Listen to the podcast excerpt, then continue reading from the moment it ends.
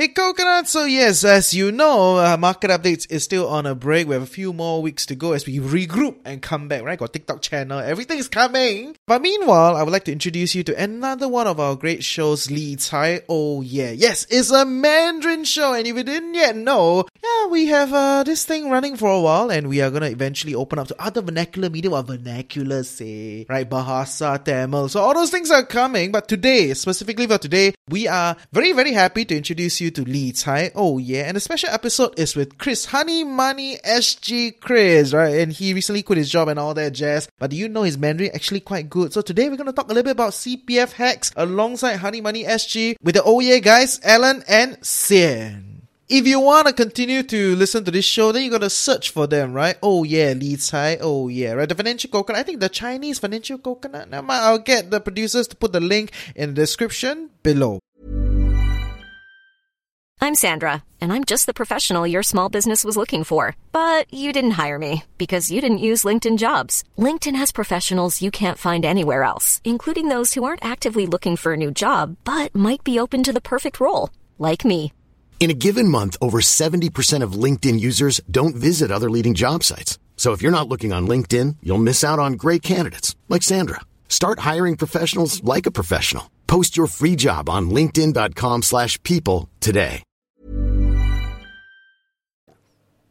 以一个新加坡人的角度啦，就是他们跟你讲哦，你薪水三千，然后对了，你要想哦，扣 CPF 是多少啊？就很像呃，你去 restaurant 吃嘛，给你看那个，就是你看哦，要付多少块，然后你要只要乘一点一七七啊，这是二十块，然后你要算算算，就到一点一八八了。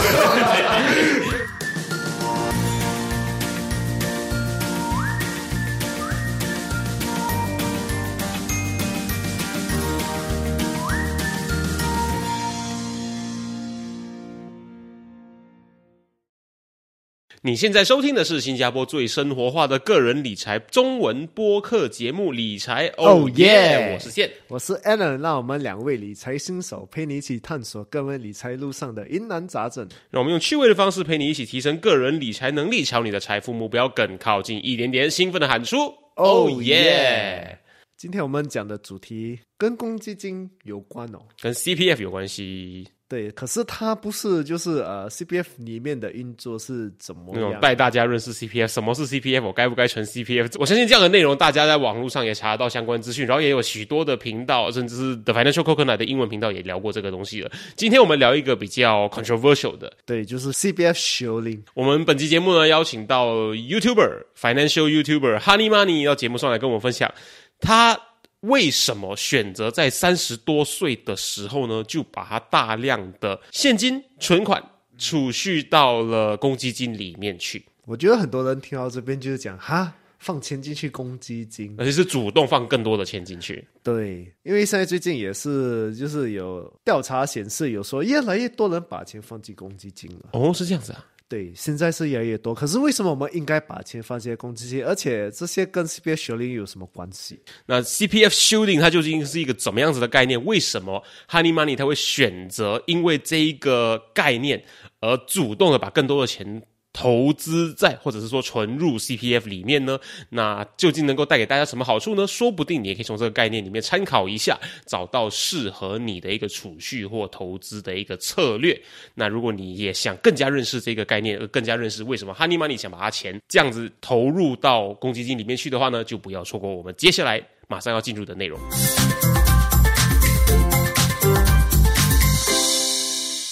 其实可以说很好奇，就是你其实是本身对 CPF 是就是这样有兴趣吗？而是因为理财之后你才呃去探索这个 CPF？之前我在大学毕业的时候，就毕业之前对 CPF 不是很了解，因为毕竟认为是那些工作人士所担心的问题啦，所以身为一个学生，我也没有特意去留意 CPF 这件事。但是到了工作的时候，就是开始第一份工作的时候，大家肯定需要了解一下这个 CPF 它是怎么去操作的嘛，所以也慢慢去看一下 CPF 有关的资料，然后从中去学习怎么去利用保健储蓄 CPF 这个户口啊，来达到我们的理财目标。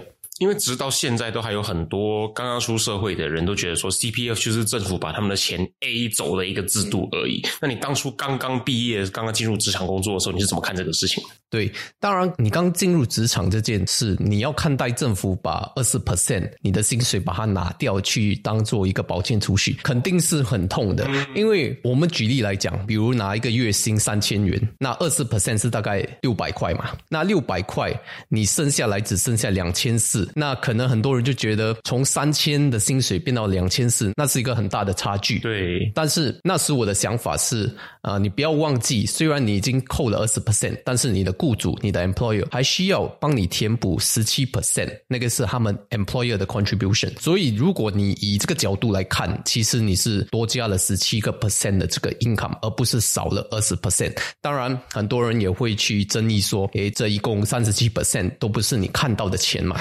当时我的我的立场就是，虽然这笔钱你看不到，但是比如说我们的普通户头，它是有很多用途的嘛。那稍后我们再一一去探索有什么用途。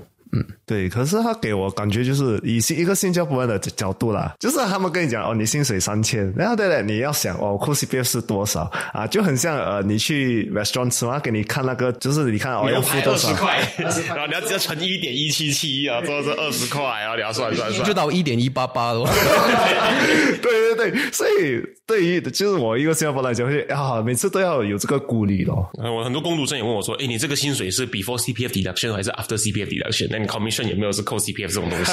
可是现在 CPF，因为我们只知道就是有三个户口嘛，OA、SA、MA，那 OA 就是可以买家，SA 就是退休计划。因为你有些有讲一个 concept 就是 CPF 休领这个 concept，所以我们怎样可以以这些户口利用这个 CPF shielding？OK，首先先聊一下 CPF shielding 哦，这个中文叫呃屏蔽啊。那屏蔽的一个操作，那为什么你要把它 shield 或者你要把它屏蔽？呃，我们先要了解那个出发点。首先，我们了解这个普通户头它是大概二点五 percent 年利率，然后特别户头它是 four percent 嘛，四 percent。所以，当我们到五十五岁的时候，会有多一个户头出现，那就是我们的退休户口 （retirement account, RA）。所以，当你的这个退休户口已经启动的时候呢，它需要从你的普通户头还有特别户头去提取这些金额嘛，让他去 top up 这个 retirement account。那他要先从哪里去 withdraw 这个 money 的话呢？其实是先从这个特别户头，因为特别户头它主要的用意就是用来保障你的退休有足够的钱嘛，所以他会先从这个退休户头去提取这笔大款。那屏蔽的作用就是为了把这个特别户头的钱保护起来，不要让你的退休户头去从你的特别户头去提取这笔钱。哦，嗯，等一下，退休户头不就是 SA 本身吗不是不是，退休户头是 retirement account。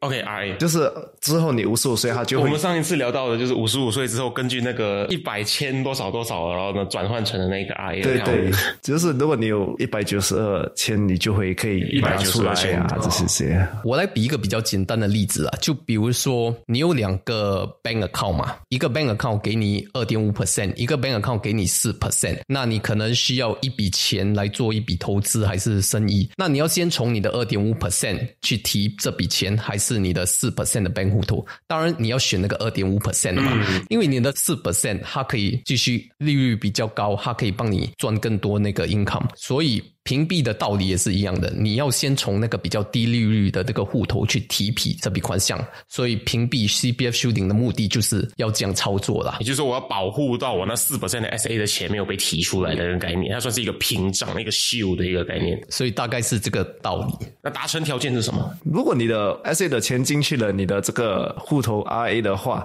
它也不是四八仙吗？对对对，但是你不要忘记，就是你的 RA four percent，你的 S 也是 four percent 嘛，但是你现在你的 OA 还是二点五 percent 嘛，所以那个前提是你的 OA 有足够的款项把它转进 RA，所以你的二点五 percent 变成 four percent，而你的特别户头你的 SA 还是继续保持着它的 four percent，因为它还里面还是有钱嘛。如果你没有做这个屏蔽或者屏障的这个操作，变成你的特别户头变得很少钱，然后你的普通户头还是这么多钱，哦，因为 I 它会 prioritize，他就会他会先拿先 SA 拿嘛 SA 的哦钱。哦，你就是不要他保护。OK OK，现在我就了解了。这个话题比较干呐、因为也比较难了解，所以可能要解释的比较深入一点，大家才会有一个因为我们把钱放进去 CPF 的时候，我们是没有办法去选择说我要更多进去 SA，更多进去 OA 的嘛，所以你就必须充值到 SA 到了那个我们要的程度之后，才有办法达成这件事情。没错。嗯，可是现在就是因为 SA 我们要冲到多少，就是它那个数据啦，那个号码。Full retirement sum 这个中文叫全额存款，OK，所以是一九二。对，一百九十二千十九万两千呐。对，所以你要保护你的 SA，你要讲保，就是要讲护它。OK，所以现在仔细来讲这个操作哈。那当我们到五十四岁十一月的时候啊，为什么这么仔细？是因为你到五十五岁，你的退休户口会启动嘛，会开启。那你要在五十四岁十一月的时候，你就开始做这个修顶的这个操作。那你要怎么去操作呢？那它主要这个修顶你是要投资。那你要投资的项目，它能够让你用你的 SA 去做这个 investment，不然很多投资项目其实是不接受 SA 做 funding 的。所以，如果大致上来看，SA 能够投资的项目并不多。嗯，是占非常少数的，不像我们的 OA，其实可以投资蛮多东西嘛，比如说股票啦、债券呐、啊、甚至一些基金等等。但是特别户头它其实能投资的款项啊、还有项目其实是很少的，所以主要是一些短期债券啊 （short term bond fund）。然后你到五十四岁的时候，你去投资一个短期债券，然后它就会从你的这个特别户口、你的 SA 去提取这笔钱了，所以这笔钱就已经到了那个债券里面。然后就到你的退休户口五十五岁的时候开启的时候，他要拿钱嘛，他不懂去哪里拿钱，诶，特别户头没有钱呐、就拿不到钱嘛，所以他就从普通户口提取这笔啊钱来作为他的 retirement account 的这个资金，所所以它已经达到屏障屏蔽的这个效果，这个 shielding 的效果。然后五十五岁过后，你的 retirement account 已经有足够的钱了过后，你再把你的债券把它卖掉，卖掉了之后，它就会回到你的特别户口。继续帮你赚那个四 percent 的利息。哦，OK OK，可是这样的话，你不用担心你会不会达到那个一百九十二千。嗯，对，这也是另外一个要求啦。另外一个要求就是你要确保你的普通户口有足够的钱，让他去这个退休户口这个 retirement account，就是以我们现在二零二二年的全额存款是十九万两千嘛，一百九十二 k，你要确保你的普通户口最少也有一百九十二 k 啦，不然的话，他还是会从你的特别户口继续啊、拉钱的嘛。想确认一下，这个一百九十二千的这个 full amount 是指在 SA 里面，还是全部加起来，还是怎么去算的？嗯，如果以特别的情况来看，通常是 OA plus SA，就是普通户口跟特别户口加起来一起一百九十二千，这是正常的操作嘛？因为啊、我们公积金局只需要你一共有一百九十二千就 OK 了，他们就会把全部拉进去退休户口，每个月会配到一千五百块，是根据上次我们聊到是这样的一个。大概一千六的啦现在。所以 CPF shielding 这个操作不是每个人都可以做，因为毕竟你首先要有一笔很大的 CBA balance。所以你才能做做这个 shielding 嘛，不然你不够的资金去做这个 shielding，你也没有意义嘛。很大的一笔 balance 是指一百九十二千以上吗？还是？绝对是以上了。因为如果你的你加起来的金额哦，这个 OA plus SA 少于一百九十二 K 的话，你做屏蔽这个操作就不可能了嘛。因为屏蔽毕竟是你要达到那个 hit the max 了，对。没错，嗯可是那时候我有看到你做一个就是 video，你是讲其实你 OA 很少钱也是，就是只有两万，就是指那个 minimum 啊，为什么你会呃就是把它弄得最少啊？OK，我弄最少的原因哦，就是因为我有用我的普通户口拿去做投资啊，就是一些基金，然后一些 funds 之类的。然后如果这个 CBF shielding 在我五十五岁的时候还有在生效的话，我就一定会把一些基金卖掉，我的一些投资把它卖掉，然后那个钱就会进到我的普通户口嘛，确保我有那时的这个全的存款。然后我才会去做这个屏蔽的这个操作，因为其实我现在的这个普通户口大概是在两万多啊，两、万多是那个最低的 requirement，因为如果你没有两万，你不能做用你的这个普通户口去做任何投资。OK，这样的话你不怕那个风险吗？做这种投资，嗯，当然有风险了，做任何投资都有风险。可是会低过呃这个二点五吗？还是哦，一定会啊，一定会。比如说今年嘛，今年就是一个熊市嘛，bear market，所以其实很多的这个投资项目，如果你在二零二一年之前的投资，你可能还会 break even，但是如果你是二零二一年开始做这个投资的话，基本上你应该是在亏钱的，因为现在的这个熊市。可是为这样的话，为什么你不要直接把钱只是放在 OA，而且拿去投资？因为我们不能预料这个市场。就是 high risk high return 的一个概念。如果大家都在二零二一年知道二零二二年是一个熊市，就是经济不好的一个状态，谁还会投资呢？就是因为大家都不知道嘛，所以大家也愿意去尝试去做一些投资的项目，看一下能不能够超越这个二点五 percent 的这个利息。嗯，OK。可是我我知道很多人就是讲，呃，CPF 就是给很好的利息，你、你就是很 consistent 嘛，所以你就不用去投资这些，除非你做这个呃 shielding 的这个概念啊。可所以是所以你会建议人家就是像我们这种年龄的，应该怎么样去 prepare for 这种嗯这个怎么 shielding？首先，我认为哈，如果你的特别户口还没达到那个全的存款，也就是那个一百九十二千哈，你先注重在这个特别户口，尽量把它填满啊。然后要填多满，就每年大概八千块，然后那也是那个 tax relief 的这个 limit 哈。特别户口单独推到一百九十二千，嗯，对，还不算 OA。还不算，还不算。OK 对，先不要想那些用 OA 去投资那些东西哈、因为其实特别户口比较重要，因为它是比较低风险，应该说接近零风险，接近啊，不能说零风险，接近零风险。那它给你四 percent 的这个回报率，其实已经算很不错的啊、对，然后我们把这个重点哦放在这个特别户口，一直把它加满到这个全额存款。啊、比如说今年一百九十二千，明年可能就一百九十六了嘛。然后，因为最主要是把我们的这个特别户口，甚至于我们的保健储蓄户口也把它填满，因为这两个都是四 percent 回报率，也是算很好的一个回报率啦。所以我不建议大家去看待怎么去用这个普通户口去做投资，除非呃你已经有了这个全额存款，或者你的这个保健储蓄也达到了上限。哦，OK，所以你在你的 SA，你就是一定要呃，就是一百九十二千，then 你才可以考虑你 OA 你要不要拿他那个钱去做投资是什么东西来准备那个修令。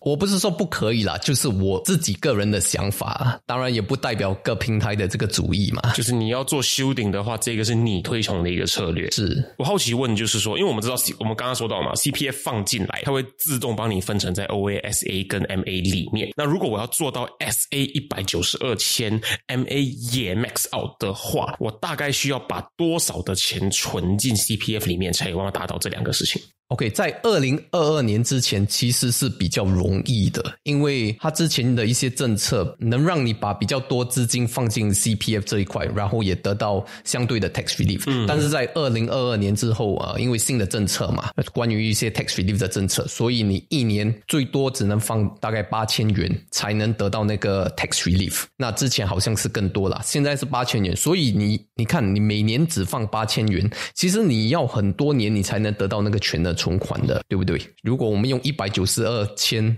除以八的话，那是几年？这是你自己的，就是个人的 contribution 啊，对对对，个人啊，的这个还没有包括你的工作对啊，的，二十四年，二十四年前，那还对是很久了。对啊，也是很久啊。比如说你二十五岁刚刚入行做第一份工作，那你要到四十九岁，对，那是如果你没有工作 employer 的 contribution 的话啦。如果你有加入你工作的这个 CPF 的话，其实大概不到二十年，应该你就 hit 到了嘛。所以我我还是建议大家哈，你虽然不相信 CPF，你觉得它它的钱你看不到，但是你必须要知道，它是一个很好的这个 tax relief tool，它能够帮你减低很多的这个税务啊，所得税。所以你把它当 tax relief tool 去看待的话，其实你的思想可能就会改变，然后你对 CPF 也有一个深一层的这个了解。我刚算了一下，就是如果我们要靠自己 top up 每年八千块钱的话呢，一个月需要存六百六十六，也就是你的月薪必须要要是三千三百三十三以上才办法达到这个数字。可是那个八千块是 before employer 的十七 percent before 那那其实是相对容易达成的。嗯，应该说它它算是一个额外的一个 fund 吧，你不能把它全部归类，因为在 CBA 我们有分 mandatory contribution，就是必要的这个 contribution，还有这个 voluntary contribution 也是自愿的嘛。那 mandatory 就是比如说，哎，你在工作上，你的老板呃，你的公司给你的十七 percent，还有你自己个人的二十 percent。这三十七 percent 都属于这个 mandatory 的，然后你 voluntary 的 contribution，比如说你要 top up 八千元到你的特别户口或者你的保健储蓄户口，这都算是 voluntary 的，所以这些都不跟那个三十七 percent 有任何关系。那个三十七 percent，它是 voluntary contribution 最多可以放到八千块 per year 啊，不不是最多，就是那个 tax relief 到 tax relief 的那个。OK OK，当然你可以放更多啦，就就没有 tax relief，which is what you did，right？就是你你做。所以你记不记得你花了多少的时间来累积到现在 max out 的这个程度？我在二十四岁开始做第一份工作。然后到今年嘛，今年年头我还是三十岁，所以大概是六年的时间。哦，哇！所以你从二十四岁就开始自愿每年呃放八千合适？你放多过？我二十四岁开始只是做 mandatory contribution，我是二十五岁一年后我才开始做 voluntary contribution 啊。因为第一年的薪水不多嘛，所以你的 tax relief 也不多，所以那时我就在想，嗯，一年后我再做吧，我再了解一下 CPF 啊，我再啊去了解一下他们怎么。操作，那我比较有这个 trust in the CPF system 嘛，所以那时是这样的，而且那时你的 tax relief 上限不是八千元，是比八千元高很多，但是。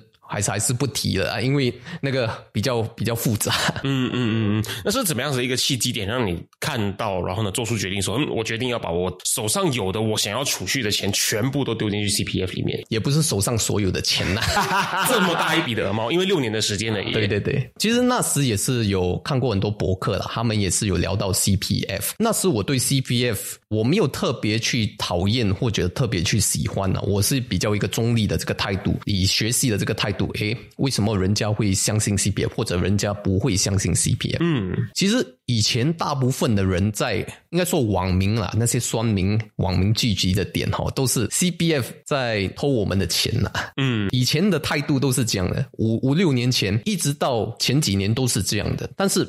近几年来，其实大家对 CPF 的态度有一点改变了。就是你也知道，你看新闻就说政府有发布这个新闻，说好像我们新加坡人哦去 top up 这个 CPF 的这个款呢，其实每年都在增加，每年都是创新高的。就是其实大家已经对 CPF 有一定的了解，也知道之前那些人可能散播的不是太正确的消息，也自己去学习如何操作 CPF 啊，利用 CPF，所以就是大家也对 CPF 比较了解，也比较愿意去。把 CBF 去把它填满，这样，嗯，作为一个支持 CPF 修订的这个策略的一个人，对不对？你没有？帮我们的你自己的观众朋友或者广大听众朋友分享说，有没有怎样的一群人，他们是不适合采取这个策略的？就比如我刚刚说的嘛，如果你的全额存款 FRS 没有达到的话，其实你根本不需要去 care 这个 CPF shooting 这件事。反正你应该把更多集中注意力哈放在你如何去增加你的这个收入。或者你能够从哪一方面赚到更多的钱，然后省更多的钱，你才去管这个 CPF shooting 这一块，因为毕竟 CPF shooting 不是人人都能达成的。而且最近早报不是有发一篇新闻嘛？关于 CPF shooting，就说很像政府已经知道有大概 two percent 的人在做这个 CPF shooting，然后在必要的时候会采取措施。其实这这不是一个新闻呐，去年已经有人已经发了这个报道，他们就是拿之前的新闻又拿来炒一遍呐。所以我认为哈，CPF shooting 是真的很少数的人能够做到的。而且当然，我们现在在讲二三十年后可能。这个 CPF shooting 就已经没有了，就比如当中，诶，政府就已经采取行动了。然后我们今天谈的是 谈的是也也已经 not relevant 了。嗯嗯。所以其实我对 CPF shooting 的这个看法就是，我们现在能做到的就是帮助那些即将接近五十五岁的人，OK，让他们怎么去看待啊，如何善用这个 CPF 的存款来做这个 shooting。当然，如果你的 CPF 存款不够的话，那可能你也没有必要去做这个 shooting 了。就是你收入不够的时候呢，会鼓励你把钱留着或者去增加收入，不然的话，你把所有的钱都投进去 CPF 里面的话，对你的生活品质是有影响的。肯定是有影响的，因为毕竟那些能够做 CPF shielding 的，大致上都是收入比较高的啦，而且也也知道怎么去利用这些政府的一些政策来帮助他们自己啊、省了更多钱或者赚到更多钱。这些人都是比较有这个 knowledge，也是有这个 power 的。可是你本身就是因为你就是二十四岁，你二十五岁就开始自己放，所以你每天你就是每个月的花费会不会很高？应该还是很低。嗯，不会啦，就是因为那时你刚出社会，其实你的消费水平跟你当学生的时候是差不多的，呃，就可能你多几百块就在这个 transportation 或者在外面吃饭这方面。不过毕竟你也是刚刚从学生转入成一个职业人士，你的消费水平不会提高的太快的，所以其实对我那时的生活也没有太大的这个影响啦。应该说，因为那时我也是一年后才开始做这个 voluntary contribution 嘛，所以那时我也是在一年内啦，就是工作的工作一年后也有一定的存款，所以那时也不会太影响。好奇问一下，是你现在是全职内容创作者对吗？诶，不是，我是全职工作人士，然后兼职 兼职内容创作者。内容对那你现在的工作跟那时候刚毕业出来的工作是在同一个领域里面吗？算是同一个领域吧我。前面还没有了解到，就是 Chris 你自己本身是在哪一个领域上班工作的？OK，我我从大学毕业那时是读会计系嘛，所以我刚入行的时候是做一个会计师，但是现在我不是做会计的，我现在是比较注重于这个 logistics and supply chain management，嗯，所以其实有一定的差距啦。Industry 是 logistics and supply chain，可是手上的 skill set 是会计相关的对对对。对。I'm Sandra, and I'm just the professional your small business was looking for. But you didn't hire me because you didn't use LinkedIn jobs. LinkedIn has professionals you can't find anywhere else, including those who aren't actively looking for a new job but might be open to the perfect role, like me. In a given month, over 70% of LinkedIn users don't visit other leading job sites. So if you're not looking on LinkedIn, you'll miss out on great candidates like Sandra. Start hiring professionals like a professional. Post your free job on linkedin.com/people today. 可是你那时就是呃，因为你就是讲你刚开始工作就是有一笔钱了嘛，就你不会去想就是投资股票啊，这什么？第一个想的是 CPF，很不年轻人哦，这个想法。对不对？因为 CBA 因为你讲到学这些还很远嘛，五十五而岁且那个时候 crypto 正夯的时候，不会每个人都想要去投 crypto 这个东西吗？那时是二零一五年呐、c r y p t o 还没这么夯。不过那时还是学生嘛，毕业之前，其实，在毕业之前，我也已经有做一些投资了啦，就是我已经嗯手上有持有一些股票或者基金之类的，所以 CPF。已经不是算我第一个呃认为理财的工具了，已经是我在做了一些投资过后，我才去看诶 CPF 是什么样的一个东西，然后在工作开始工作后才有更深一层的了解。就是已经外面转过一圈回来了。其实你对哦，像你讲的，就是这个修令，你需要有高的工资，再加上你真的是有一笔，就是钱不能要放哪里，可以这样讲吗？钱不知道放哪里，但你觉得 OK，放在这个公积金会帮你退休，就是这种概念啦。对对对，就是不要放在银行之外，可以放在哪里的一个想法。再补充一点呢，当然很多人呃到了二十多岁刚出社会的这个年龄哦，会考虑诶是否要把钱放进 CPF，还是要拿去投资，这也是一个分岔路啦。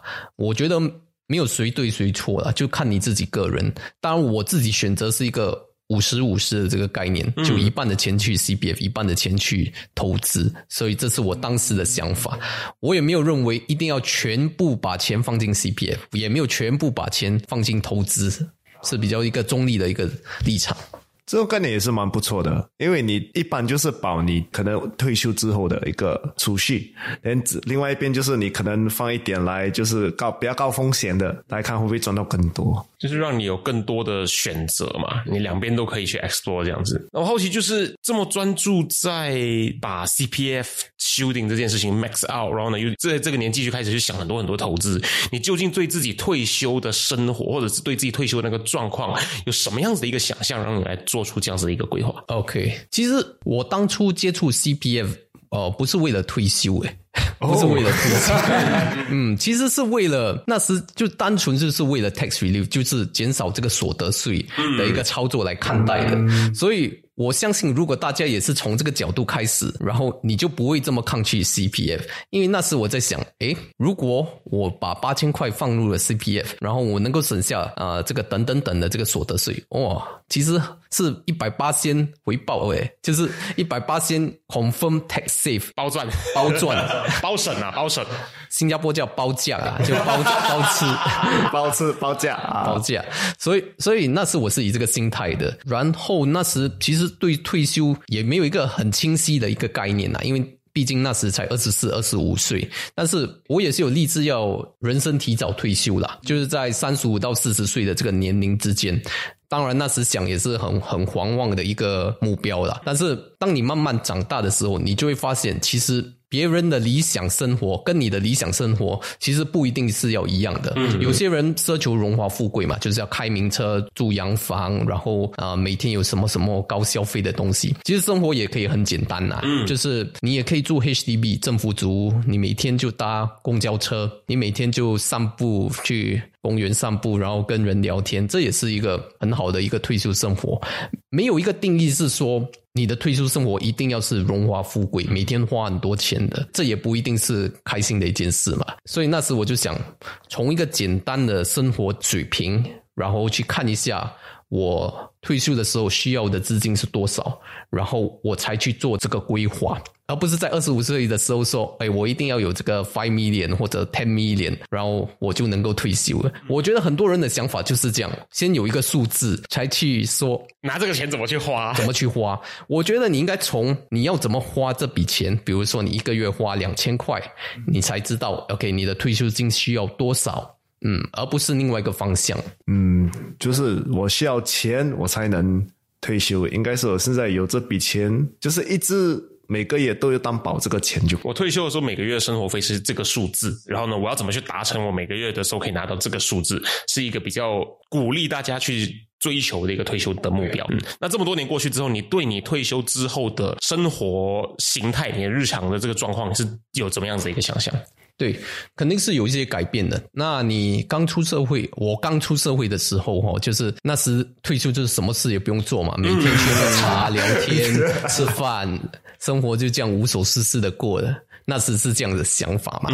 可是后来啊，你会渐渐发现，其实退休不一定是什么事都不做，而是你有时间，你也有这个资金精力去做你本身来做的事。就像你们两位嘛，比如说你们做这个播客，也是你们的热忱。那你们可能退休后还在做播客，然后你们也不是为了钱去做这个播客，就是为了要认识更多人去做这个播客，而且他也能够帮你啊。消耗一些时间呐，因为毕竟你没有在工作的时候，你的时间其实是很多的。然后有些人就是把这个时间浪费掉嘛，就每天去。做一些无所事事的事啊，还是你要做一些比较有意义的事？你要去改变这个世界的，听起来很沉重啊。但是人生就是这样嘛。你如果生活的毫无意义，其实你就是个行尸走肉。那我们所知道的就是，大家把财富自由这个很多人追求的这个定义，就是钱跟时间都不会是一个影响你做决定的条件的时候，我们就可以做决定。他们把这个东西定义为啊广义的财富自由。对，那当你如果达成这个阶段的时候，也就是正在退休等你，你真正会喜欢做的、想要做的事情会是什么？真正喜欢想做的事情还是做 YouTube 嘛，就做影片嘛。因为因为我的频道一直在宣导这件事嘛，就是啊财务自由啦、提早退休这这种事，然后 CPF 的一些事，我就是喜欢分享一些我生活上利用的一些小技巧或者一些。政府的政策，大家比如需要了解什么，就是纯分享嘛，就是喜欢跟大家分享。诶，这些小技巧。当然，我也知道，我也不可能一直做这个 YouTube 的这个行业了，所以必定有一天可能。要隐退还是什么的？不过现阶段还是以 YouTube 为主啦。如果我真的要退休，嗯，到那个时候还是会分享相似的内容，还是其实有一种特定的内容是你只很想讲，可是你会担心没有人看，然后那个流量会绑住你的生计，所以你没有想过。可是当你财富自由之后呢，你又很想讲的，比如说举个例子，你真的很喜欢嗯泡茶。嗯，你拍一个反而去拍一个泡茶相关的内容，有没有这样的一个东西是你不太敢拍，可是你其实很想要做的？我其实很喜欢讲工作职场的内容的，但是因为我现在的身份不方便讲，现在有上面的人会得罪到啊。对对，就这种事，可能你在退休过后，或者你自己创立公司，你才有这个胆量去讲吧，因为你也是害怕，呃，不一定是自己公司的人。但是可能是职场上的一些 partner 啊，或者 business 合伙的人，他们也是看到的话，也会觉得，哎，你这样在恶意伤害我的这个品牌还是什么的。所以到现在为止，还是很多职场观念不是大众能够接受的一些评语啦。所以可能以后会继续探索这一点。有没有一个你一直逢人必讲的一个职场上的一个 fact，跟大家分享一下？一个 fact 啊，能够分享的，要劲爆一点的，然后呢，可以 可以跟人家分享的，给我想一下，啊。OK，这个这个绝对可以分享的。HR is not your friend，人力部绝对不是你的朋友。人力部是为了公司而干事的，他不是为了你的利益而干事。嗯，那那通常想了说 HR is my friend 的那些人呢，他们会遇到什么样的下场？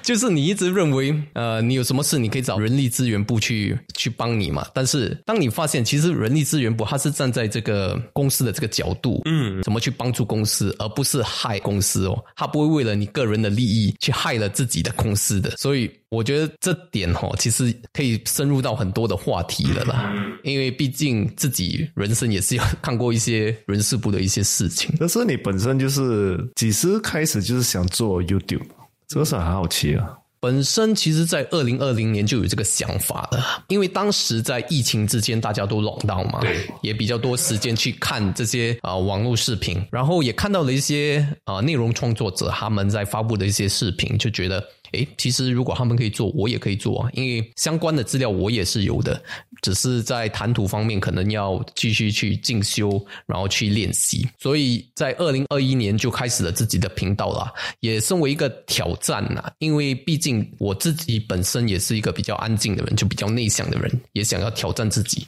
就是把自己放在荧幕上，然后去做一些 presentation 啊，然后啊让自己的口条比较流利一点。所以也算是一个人生的挑战去做这件事。你创作之路走到现在，有没有在公开场合发表过演说？嗯，暂时没有啦。有这个机会的话，你会想要吗？会啊，会啊。其实我那时在看一些 pre-COVID 的这些 speaker 哦，我也上过一些 training 嘛，就觉得嗯，这些人的钱还挺好赚的。不要把 industry 的秘密讲出来，就是上台讲几句激励的话啊，或者一些人人都懂的道理，然后可能就在一些酒店啊吃吃喝喝，然后跟你们的 customer 聊聊啊，就就可以赚钱了嘞。其实很好吃，还是免费的。那你要怎么确保你会比这些 speaker 不一样呢？嗯，当然不一样，毕竟他们都是这个 industry 里面的精英啦。嗯，所以。毕竟我们也不能从一个新手的这个 experience 去赢过他们，所以你一定要不一样。所以如何不一样，我也一直在寻找这个答案呐。所以我也是慢慢从我的 YouTube 频道建立一些 audience base。所以就是有喜欢你的观众的话，当你真的要做这件事的时候，你最少知道。最少会卖几张票，而不是为了能不能够卖担心这件事嘛？因为你知道，比如说你有几千个人、几万个人的这个追踪者，OK，你你有这个市场，而你不是来凭空去说，诶，我要开一个 speaking event，谁要来参加？大家都不认识你啊，谁要来参加嘛？是对，嗯，我们接下来每个到节目上来的嘉宾，我们都会问他这样的最后一个问题，它是一个开放式的问题，我们要问的就是呢，你怎么去定义成功这件事情？我个人定义成功这件事哈，就是自由。那自由的定义也是很广啊。我先说四种自由，好的，财务自由嘛，财务自由我就不多说了，大家都知道，有一定的钱来过你想要的生活，不一定是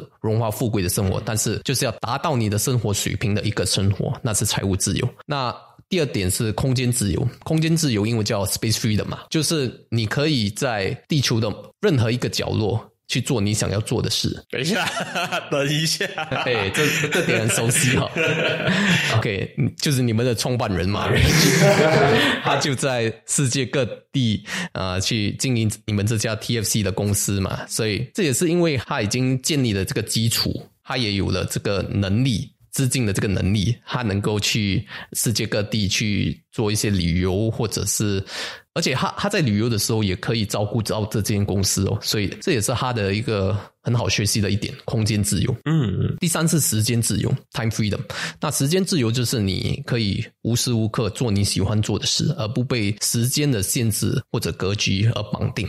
就比如说上班族吧，上班族就被这个九点到六点绑定的时间嘛明。天要不要去法国喝酒？不可以啦，我明天要上班。所以其实你在做这个全职人士的时候，你是被空间自由还有这个时间自由绑着的。所以如果你有时间自由的话，我觉得你也是算有一些成功了啦。嗯，最后一点是健康自由。健康自由比较难定义，因为其实你也不可能一百八千理解你自己身体的健康，但是只要你无病，你也不用一直去看医生，你的肠胃 OK，你的睡眠 OK，你的饮食也 OK，我觉得你就达到一定的健康自由了。所以这四点嘛，财富自由、空间自由、时间自由、健康自由，你得到这四个自由过后，你就可以什么都不管，英文叫 Don't give a F 自由。对，英文的比较劲爆了，中文不知道要怎么说。因为当你什么都不管，其实你就无敌了嘛。你没有老板在那边催死你几点要做工，你为什么不在公司？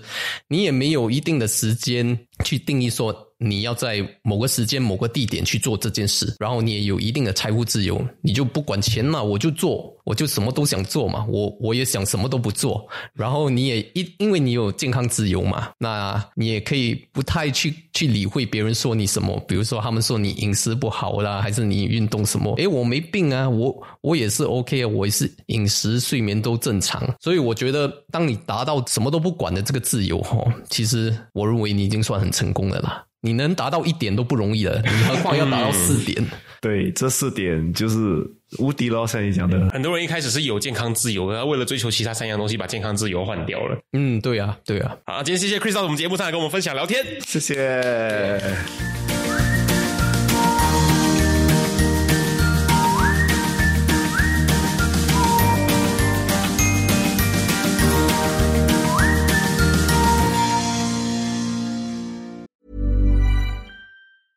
Even when we're on a budget, we still deserve nice things. Quince is a place to scoop up stunning high-end goods for 50 to 80% less than similar brands. They have buttery soft cashmere sweaters starting at $50, luxurious Italian leather bags, and so much more. Plus, Quince only works with factories that use safe, ethical, and responsible manufacturing. Get the high-end goods you'll love without the high price tag with Quince. Go to quince.com slash style for free shipping and 365-day returns. 我们再一次谢谢哈尼曼尼到节目上来跟我们分享他为什么选择把他的额外的钱储蓄到 CPF 里面，而 CPF 修订呢又是一个什么样子的概念？其实 CPF 学龄听起来其实真的是蛮不错，就是你有更多的利息。可是这个我觉得应只可以给，就是像他讲的，就是这个人他已经有更多的钱，而且你没有很，就是你规划好好了。嗯，就是你如果你的储蓄的最主要目的确实就是做好长期规划，你没有想要有把它提出来的那一天的话，那么这是一个不错的选择，因为至少政府能够确保它的稳定，给你的那个报酬也会比储蓄在银行里面高的许多。可是你要知道，你这些放进去的钱就是拿不出来，所以如果你以后要买房子，是你要结婚有孩子的事情，所以你要把这些放进去呃考虑之中。嗯，对。我们想说，总的来说，其实呢，不管哪一个投资策略，哪一个投资理财的商品都好呢，它最应该先考虑的，并不是商品本身，而是我们自己，我们自己的 financial goal，我们自己的财务目标是什么？你是要生小孩，然后为小孩子的教育需要一笔资金做规划吗？还是你需要把钱全部投注在让自己能够？好好的退休，不用烦恼你每个月的那个被动收入这件事情上面，还是你就想要有一大笔的资金，你可以流动，有机会的时候你就抓。所以你的答案是什么，才能够真正决定你把钱投放在哪里是最有效益的？对，因为 CPF 学龄是其中一个选择，它不是唯一的选择，它是其中一个选择。大家可以去考虑。因为如果你真的就是要做很长期的打算的话，它是一个你可以考虑一个东西。你就知道，像 Alan 前面有讲过这个前提了嘛，就是当你有额外的现金在手上，你又很确定你这笔钱就是要只是拿来做退休规划或者是长期规划的话，你又想要它稳定，可是想要报酬率不错的话，这几个前提条件都打勾的情况下，CPF shielding 这个概念就是一个不错的选择。不然的话，你还是得重新去 review 一下你自己的那个财务规划是什么。本集内容呢哈尼玛尼也跟我们分享了他自己是怎么看待。退休生活跟退休的这个概念，那如果他的这个概念刚好是你也在找寻的话呢，说不定你可以看看更多他的内容来参考一下他是怎么规划自己退休生活的这个轨迹。那如果你发现了这个不是一个你理想的退休生活状态的话呢，你可能就可以继续收听我们节目来听听更多其他人对退休规划的想法跟他们怎么去设计自己的退休生活啦。希望你听完本集的内容之后呢，跟我们一样对 CPF shooting 有更进一步的认识。让我们一起来说一声，Oh yeah！